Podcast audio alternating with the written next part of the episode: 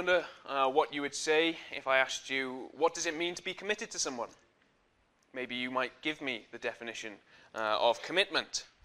Maybe an image springs to mind. Maybe marriage. The uh, vows that you say through uh, life and through sickness and in health, in suffering, in riches and poor, till death parts us. Commitment. Maybe you'd say work. I, I pledge myself to work for a set number of hours a week for however much or however little you want to pay me uh, until the end of this contract. A, co- um, a work commitment. Or maybe uh, you think of a hobby, uh, a football team. Uh, we're committed till the end of the season. We shall play through rain and snow, in sunshine, uh, in all the different weathers. We shall play and hopefully we'll win. That type of commitment. What, what would you say if I asked you what does it mean to be committed? well, those are great images, but we look around us now and they don't help us anymore, do they? Marriage is no longer a, a, a term for commitment.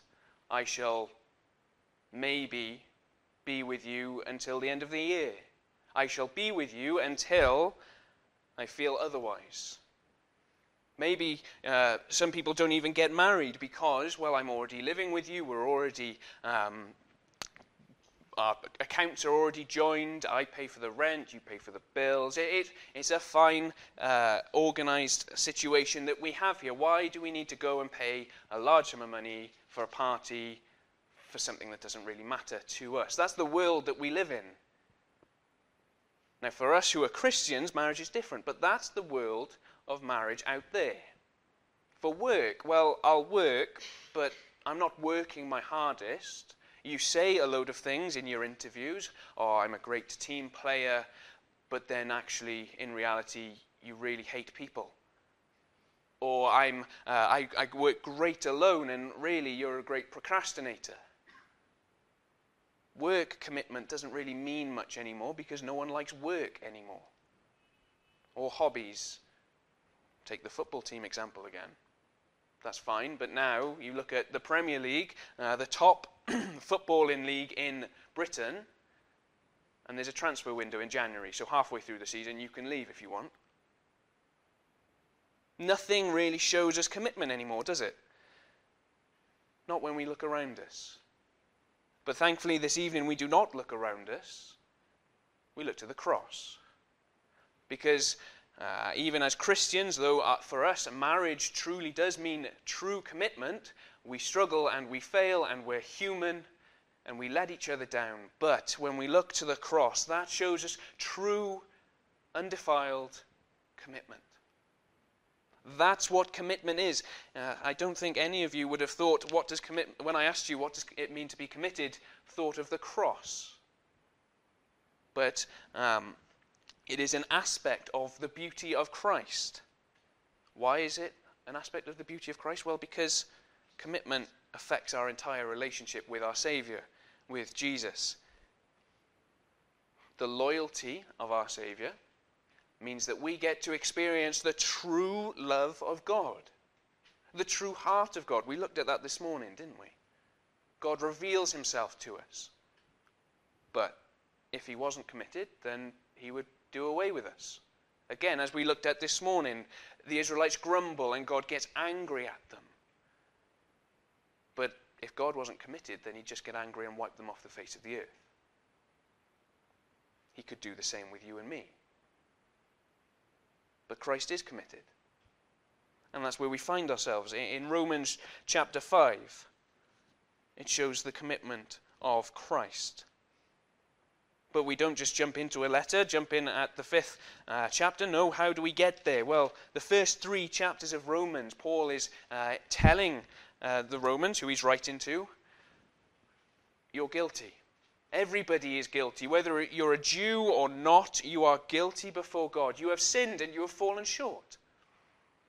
Everybody is guilty, and the punishment for that guilt is death. But thankfully, he doesn't just leave the letter there. That would be a very bleak, a very depressing letter. No, he goes on. And at the end of chapter 3, he talks that you can be made right through faith. You can be justified through faith. And chapter 4 is where he gives the example. Abraham, the man of God, the friend of God, comes and he trusts God. And it says, and it was credited to him as righteousness. In other words, he was right with God. Why? Because he did something? No. That's not the reason. Why? Because he said something. No, that's not what it, what it says. No, because of faith. Trust in God. And Paul says, well, it wasn't just Abraham that applies to, but that applies to the entire world, all of the human race. See there at the end of chapter 4, if you have your Bibles, verse 23 says, The words it was credited to him were written not for him alone, but also for us, to whom God will credit righteousness, for us who believe in him who raised Jesus our Lord from the dead. He was delivered over to death for our sins and raised to life for our justification. Trust in Christ and you shall be saved. Trust in Christ and your guilt is removed. That's what Paul is saying. We'll come to the term justification later and we'll have a look at its definition. But that's where we find ourselves. And so now, chapter 5. Now is the result of that sacrifice of Christ. That is the result of that justification. And we get a lot uh, of themes through this passage, but uh, Hendriksen helpfully says that one of those themes is hope. And we have a hope that is firmly anchored and amounts to certainty with respect to salvation. Certainty with respect to salvation. Hope. Do you have certainty with respect to your salvation this morning, this evening? Because I doubt. I'm sure you do too. Or maybe you have no certainty because you don't know Jesus. Either way, it's worth hearing what Romans 5, verses 1 to 11 has to say. Because that anchor that Hendriksen is talking about, that hope, that anchor is Jesus. That is the commitment of Christ. That's what he's talking about. Because Christ is so committed to us that he has interwoven his very fate with ours. If you are his this evening, what happens to Christ happens to you. Where Christ is, you shall be. He sits at the right hand of the Father, there you go. He goes back into the grave, there you go as well. And so we'll look at the commitment of Christ uh, in two parts. The first is that he came. Christ shows his commitment to us in that he came to earth. We've already said that we were wrong before God.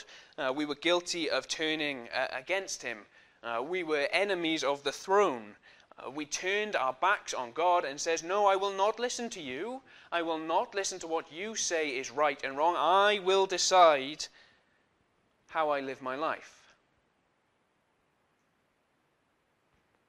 Each of us have different stages, uh, different degrees of guilt, but we are all guilty. We are all under uh, that one category. But, but Christ came that we may be made right with God. Christ came that our guilt will be removed. Christ came that uh, our sinful stain, that dark spot on our soul, will be washed whiter than snow. We uh, looked at that around the table this morning, didn't we? Communion, that his body broken, bearing our sins on the cross, and his blood shed, washing us clean. We were dead, but now we're alive. If, if you have trusted in Christ, that is your situation. Ephesians 2 tells us that. That once you were dead, you were by nature children of wrath. But Christ came and he made you alive. He reached his hand into the grave, into the muck, into the filth, and he brought you out. And he doesn't just leave you there. If you have trusted in Christ this evening, he doesn't just leave you out of the grave as Adam was with no history of past sins. No, no, no. He raises you up to heaven with himself. That's the hope that Hendriksen's talking about. And that is beautiful and perfect, and that is your salvation story if you have trusted in Christ. But that's not all. The first five verses of chapter 5 tell us the extras that we get, the blessings that come with that sacrifice, with that um, justification. What do we have? He brings with him peace. We have been made right with God, and so we have peace. We are no longer at war with God. God no longer has to destroy us, and we no longer hate him. And because we have peace with God, we have access to God. Boldly, we can approach the throne. We have hope, like we've already said. Christ doesn't just leave us. God didn't send Christ that we would be saved and then left to wander. No, he, he wants to bring us to himself, and so he'll keep us. That's the commitment of Christ. Again, I wonder how many times I'll say commitment in the next half hour. He keeps us. We have a hope that one day we shall be with him in glory. We have understanding of suffering. We've got that list from verse 3 to verse 4 but we also glory in our sufferings because we know that suffering produces perseverance, perseverance, character, and character, hope. We understand not the full range of details of why we suffer here and now, but we understand that God is working within us and refining us, making us more like Himself, creating, and, creating, creating in us perseverance, character, and hope. And then finally, in verse 5, what else does he give us? He gives us his spirit. He could not stay. He ascended to the right hand of the Father, and he left us his spirit. That he would always be with us, that we would always know his presence and his guiding. He came. Now, uh, you may be saying, Evan, that's great, but what's going on there? How on earth does that show the commitment of Christ? How does that show what you're trying to talk about? Well, it doesn't. It doesn't on its own. If we just say that he came, not, not really. It doesn't really show the commitment, does it? No, the, the commitment is shown because he came despite the circumstances. He came despite the circumstances because it wasn't a cushy deal he got. He doesn't get anything out of it. No, look at verse 6. You see, at just the right time, when we were still powerless, Christ died for the ungodly. While we were still powerless. In other words, we go back to that image of us being dead again. We, a dead body does not hear you poke, feel it you poking it. It does not hear you speaking to it. It does not see you waving your hand in front of its eyes. A dead body sees nothing. It hears nothing. It feels nothing. That's what we were. We couldn't even cry out for help. But Christ came. He came knowing not only were we powerless, but we had nothing to give him. We could not give him our service because we fail, and we're broken, and we're stupid. We could not give him proper praise because, again, we're human. There's nothing that you or I could give Christ in return for his sacrifice. There is nothing that could pay the debt that we owe. Nothing. He came while we were still powerless. Before we could cry out, before we could even recognize him for who he is. He came, he was watching, he heard uh, our, he saw our situation, and he came. And then we get to verse 8, the highlight of the passage. I'll read from verse 6. You see, at just the right time, when we were still powerless, Christ died for the ungodly. Very rarely will anyone die for a righteous person, though for a good person someone might possibly dare to die. But God demonstrates his own love for us in this. While we were still sinners, Christ died for us. Not only were we powerless, not only were we dead in the grave and buried and, and far from Him, not, not only was that our situation, not only could we uh, struggle to pay Him anything or offer Him anything, not only that, we hated Him. We were enemies. Enemies of God. That's what it means in Ephesians when it says we were by nature children of wrath. We are not innocent. We don't come close to innocent. We are enemies of the throne. And what do enemies get in the medieval pictures? They are hung, they are killed. And that's what we deserve. We were enemies of Christ, and yet he came. That's what it means in verse 7. Very rarely will anyone die for a righteous person, someone who kind of does good stuff and looks clean. And it goes further, though for a good person, someone might possibly dare to die. Someone might just be good enough to die for them. No, no one wants to die for anybody.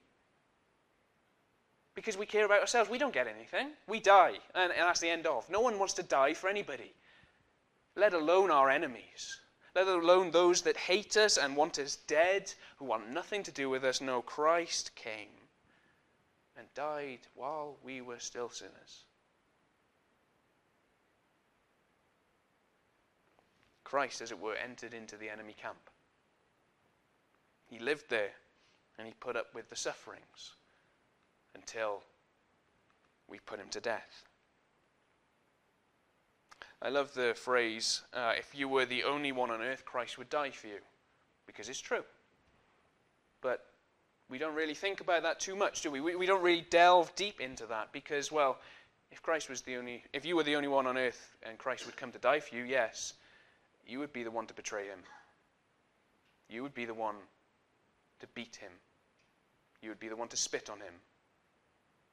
You would be the one to forge the nails and carve the cross, you would be the one to collect the thorns and twist them on his head. You would be the one to lie him on that cross and hammer the nails through his hands. You would be the one to raise the cross up and watch him suffer. You would be the one to pierce his side and mock him. That's the extent that is the extent of why Christ came. Because he came because he loved us even while we were that. While we were still sinners, Christ died for us. Why does the fact that he came show the commitment of Christ? Because he came uh, despite that. What a Savior. What a Savior. What a love. Why does this show the commitment of Christ? Because that's the chasm between you and God, me and God today if you do not know Christ. But if you know Christ, that chasm has been, uh, it has been bridged. The gates of heaven are now open. He came despite the circumstances. But he didn't just came, come, he, he continues. And that's our second point. He continues. Very easy to remember. I'll test you on them next time I'm here. He came and he continues. But, yes, he died for us. That's great. But, how can I be sure, even now, that he still loves me? I'm a bit of an idiot not just me, but you know, that's the, that's the quote. Uh, I'm a bit of an idiot. I, I, I fail. Uh, I turn from him day after day. I struggle with sin. I, I, most of the time, I don't even read my Bible. I can't pray anymore because, well, I don't read my Bible, so therefore God is angry at me. How, how can I be sure, even now, that that love still applies? And so we come to, in my opinion, the greatest and most heartwarming verses on assurance in the Bible verses 9 and 10. Since now we have been justified by his blood, how much more shall we be saved from God's wrath through him? For if while we were still God's enemies, we were reconciled to him through the death of his Son, how much more, having been reconciled, shall we be saved through his life? Paul's argument here is one of logic. That's all it is. If Christ came and died and did all that while you hated him, and He loved you then more than you can ever imagine, won't He love you now? Now that you can kind of respond in praise and in love if you follow Christ this evening. Now, yes, your love to Him is, is broken. It's not perfect. But it's better than what you were. Won't He love you now? It's the picture of an adopted child and his father.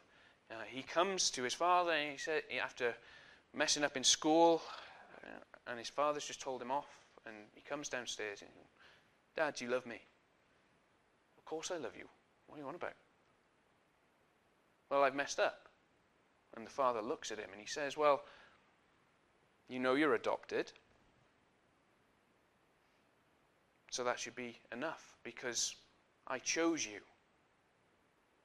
Most parents don't get to choose their kids. I chose you.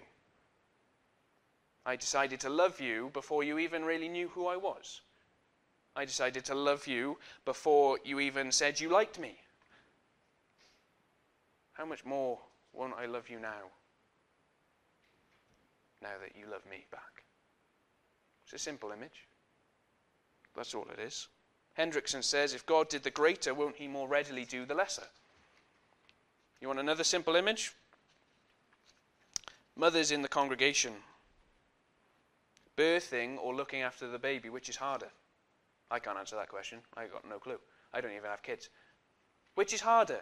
Do you uh, go through the pain, the back pain, the morning sickness, uh, the troubled night's sleep, your ankles swelling maybe, I don't know what it is, but you know, that sort of stuff. You go through all of that, and after nine months, then you get pain after pain after pain.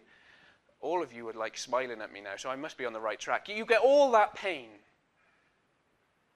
But then it's all worth it, isn't it? When you hold your child in your arms. But then they turn out like an idiot, like me. And they make you cry. And they hurt you. Which is harder? Birthing or looking after them then, when actually, though they make you cry and though they're a pain in the backside, they kind of do nice things as well. Mother's Day is coming up. I'm sure you all get flowers and chocolates and whatever. Which is harder? Isn't it more easy to love the child now than it was when you went through all that pain? That's the image that we see here. If God did the, the greatest thing there, won't He more readily do the lesser? If God loved you when you hated Him, won't He love you now? It's, it's that simple. I could end it here. I could walk out, and that's the truth of it. It's, it's plain as day, written there. I could just read you Romans 5 1 to 11 and be done. Because such is the truth there. He, he became a man. He, he put on flesh. Christmas was only a few months ago. Hope you haven't forgot it. We looked at the incarnation, I'm sure. He did that huge thing, something that we can't even comprehend now, but he went further still. He suffered and he died for you. He did it for you. Another of my favorite verses on assurance is John chapter 13, verse 1, which says, Jesus knew that the hour had come for him to leave this world and go to the Father. And having loved his own who were in the world, he loved them to the end. What's the end? Is it betrayal of Judas? No. Is it death on a cross? No. Is it rising again? No. Is it ascending to the right hand of the Father? No. It is when on that day he appears again, he shall have all his children with him. When the bride of Christ, that is the church, shall meet with her Saviour, and all shall be made well. Having loved his own who are in the world, he loved them to the end. We're not at the end yet, so he loves you. And when we get to the end, he'll love you. And for all eternity, he'll love you. Do you know you're the Savior this evening? Because this is only true for those that know him. Besides, it's not like we earned our salvation in the first place, is it? I didn't do anything. Christ died for me. Not Christ died and Evan did something. No. Words are important. Don't be so quick to throw yourself into them. The key word is justification. I've said it a few times. What does it actually mean? What's the definition? Well, it, it's a legal term. In other words, God, the judge, declares you not guilty. He looks at you and you're, you're in the stand there in the courtroom, uh, and, and he sees the mountain of evidence piled against you. And he hears the jury say guilty, but then, then in walks Jesus. And he stands there and he looks at you and he points and he says, Mine. And God looks at you and he says, Not guilty. So you walk out free. That's justification. If God, the judge, has declared you not guilty, then you are not guilty. You are free from the accusations of Satan, from the accusations of self, from the accusations of the world. God is the highest judge, the highest authority in all universes. No one's topping his authority. And so if he's declared you not guilty, then you are not guilty. While Christ lives, so does your hope. I said earlier, if Christ went back to the grave, then that's where you go. But he's not in the grave. And so, for you to be, if you are truly a Christian this evening, for you to be lost of the love of God, for God to turn his back on you, Christ goes back into the grave.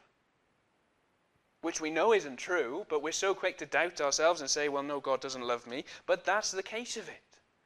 Such is the power of God's love. Such is the power of Christ's sacrifice.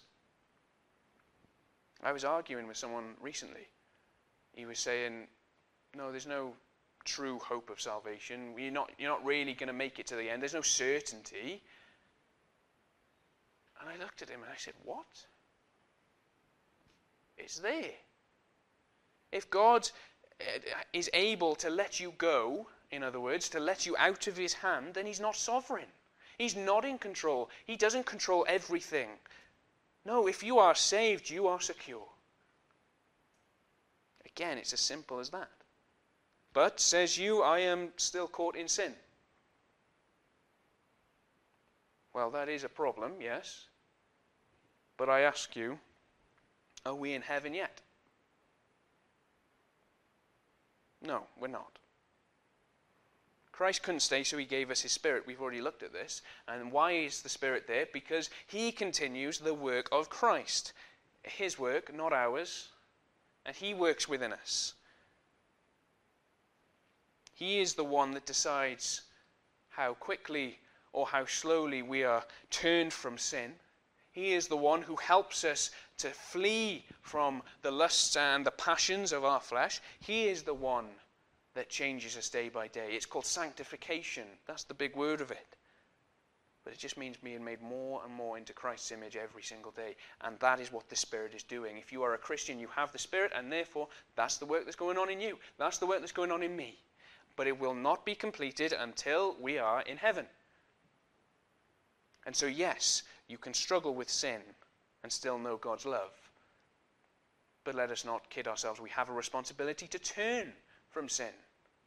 Be holy as I am holy, says the Lord. But we are not to look at ourselves and how far along we are in the Christian walk and say, yes, I'm here, so therefore I'm definitely saved. No. Martyn Lloyd-Jones helps us. He says it is not our regeneration that saves us. It is not even the fact that we are born again that saves us. It's the righteousness of Christ that saves us. That and that alone. Verse 9 it is still having been justified by his blood and nothing else. That's the case of it. So let, let us flee from sin, but let us also gaze upon his beauty and remember his blood, because that's the only thing that justifies. That's the only thing that keeps us. If you are a Christian this morning, there is nothing you can do to lose that security. But let us strive to be holy, for God is holy. We have a responsibility. One more assurance before we finish. It's in 2 Corinthians chapter 1 verses 21 to 22. Again, one of my favorite passages on assurance.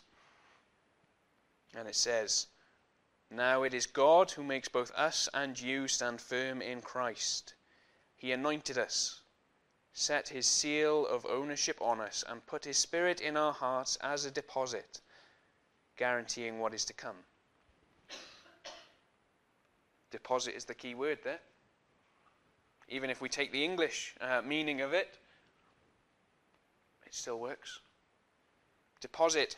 I want that house, so I'm going to put a deposit down. I'm going to give a certain amount of money or a certain something to make sure that that's mine when I want it. And if I walk away, then I lose my deposit. It, it, that's how it works. So if God has given us a deposit of His Spirit, then that means He is saying, You're mine and we shall be his properly, fully with him when he comes to collect us. But until then, if he walks away, he loses the deposit. But can God be separated from God? No. No, he can't. He's given us his He's given us his Holy Spirit as a deposit, guaranteeing what is to come. Christ is more committed to you than you could ever ask or imagine. Do you know him this evening? I hope you do. Because this commitment of Christ, what a thing it is. Does it not show the beauty of Christ?